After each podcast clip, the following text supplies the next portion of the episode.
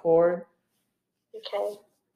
Thank you all again for returning back to our conversation with Jazmin. We are wrapping up the conversation about protecting Black women in intersection with our relationships to ourselves, our families, and some of our romantic partnerships. And so, towards this end, Jazmin was making us hip to three points about what it looks like to begin to honor yourself from a uh, individual uh, perspective. So your relationship with yourself.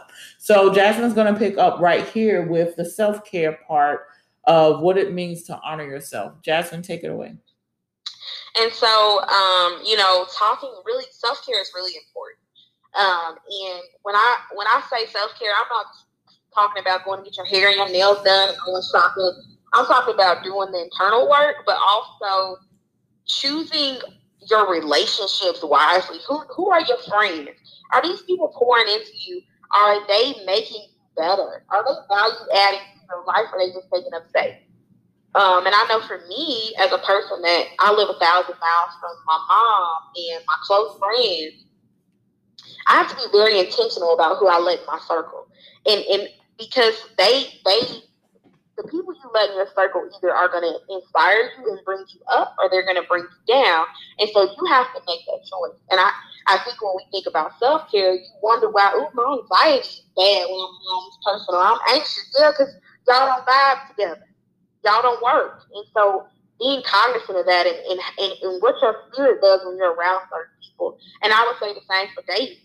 If you if you're dating a man and he interrupts and he messing with your mental health, he not it. Um, and so really practicing that self care and learning how to sit down um, because you can't be everything to everybody all the time. I work in a helping field, and so I give a lot of myself on a daily basis. But also knowing that some days I have to come home and get in the bed and sit down. You got to sit down and watch TV. You can't. You can't sit on the phone. You can't sit and do this. You can't sit and do that because you just need to sit with Jazmin and just be one with her and have some peace you know, and so that that's really important. And so, um, really, the things that I mentioned are, you know, disconnecting with what society is expecting of you and your family. Also, allowing yourself to grieve, you know, what you thought your life should be. And then also knowing that your calling will crush you and being okay with that. Um, and then really focusing on that self care and more than just uh, going to get your nails done and that type of thing, but keeping your, your circle tight and, and watching, even watching what you take in. So we are seeing black men and women being killed on camera. You can't watch that all the time. It's not good for your mental health. It's not good for you. I tell people don't share the video no more because I can't process that because it's not good for my mental health. And so even taking care of that as well. And if you need to go see a therapist, I don't know if I said yet, but go see a licensed professional it's okay. And guess what, y'all? Y'all can go see the therapist. Y'all can pray.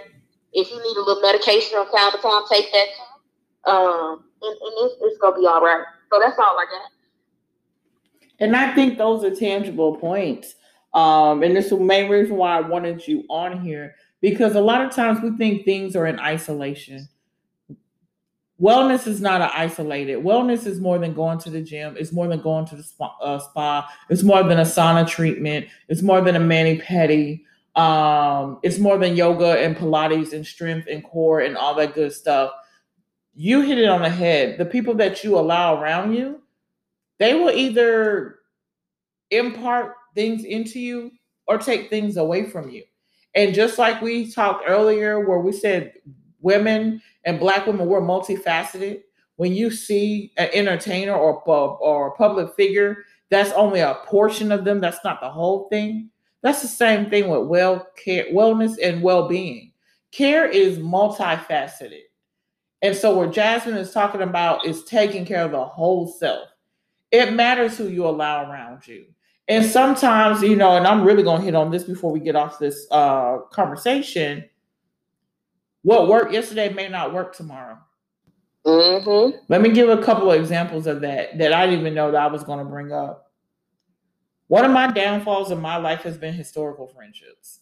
meaning we might have been together a long time and it made sense back then, but it may not make sense anymore. Their chapter may be closed, their book may be done in a different volume.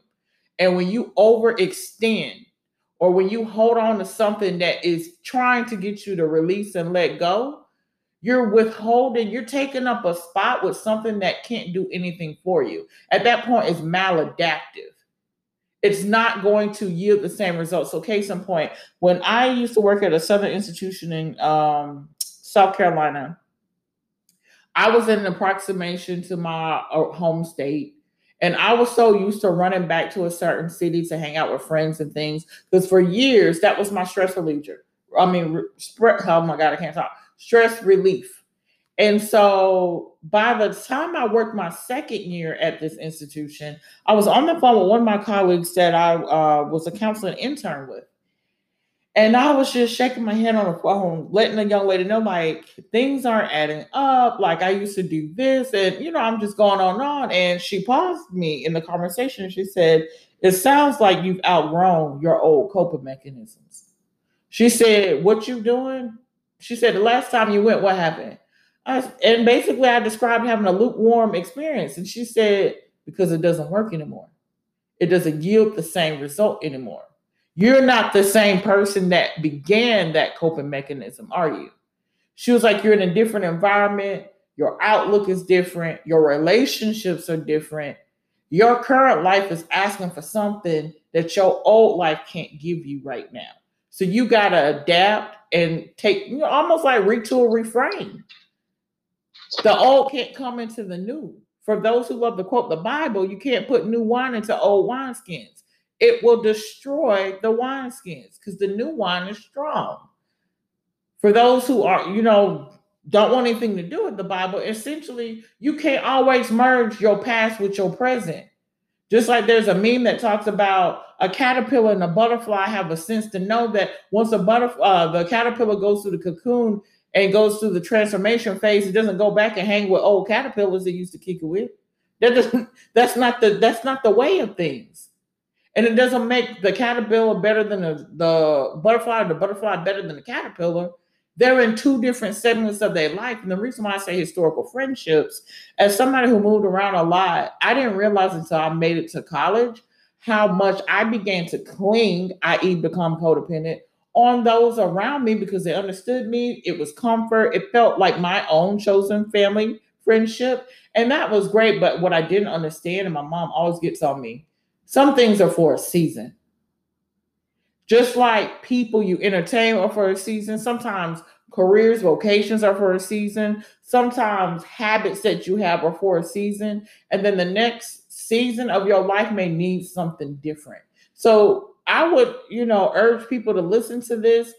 Write down some prompts for yourself. Really reflect on where you are and where you want to go, especially as Black women or other women of color. What is it that you want from your life and what are you doing? Because what you may be doing may be your old self.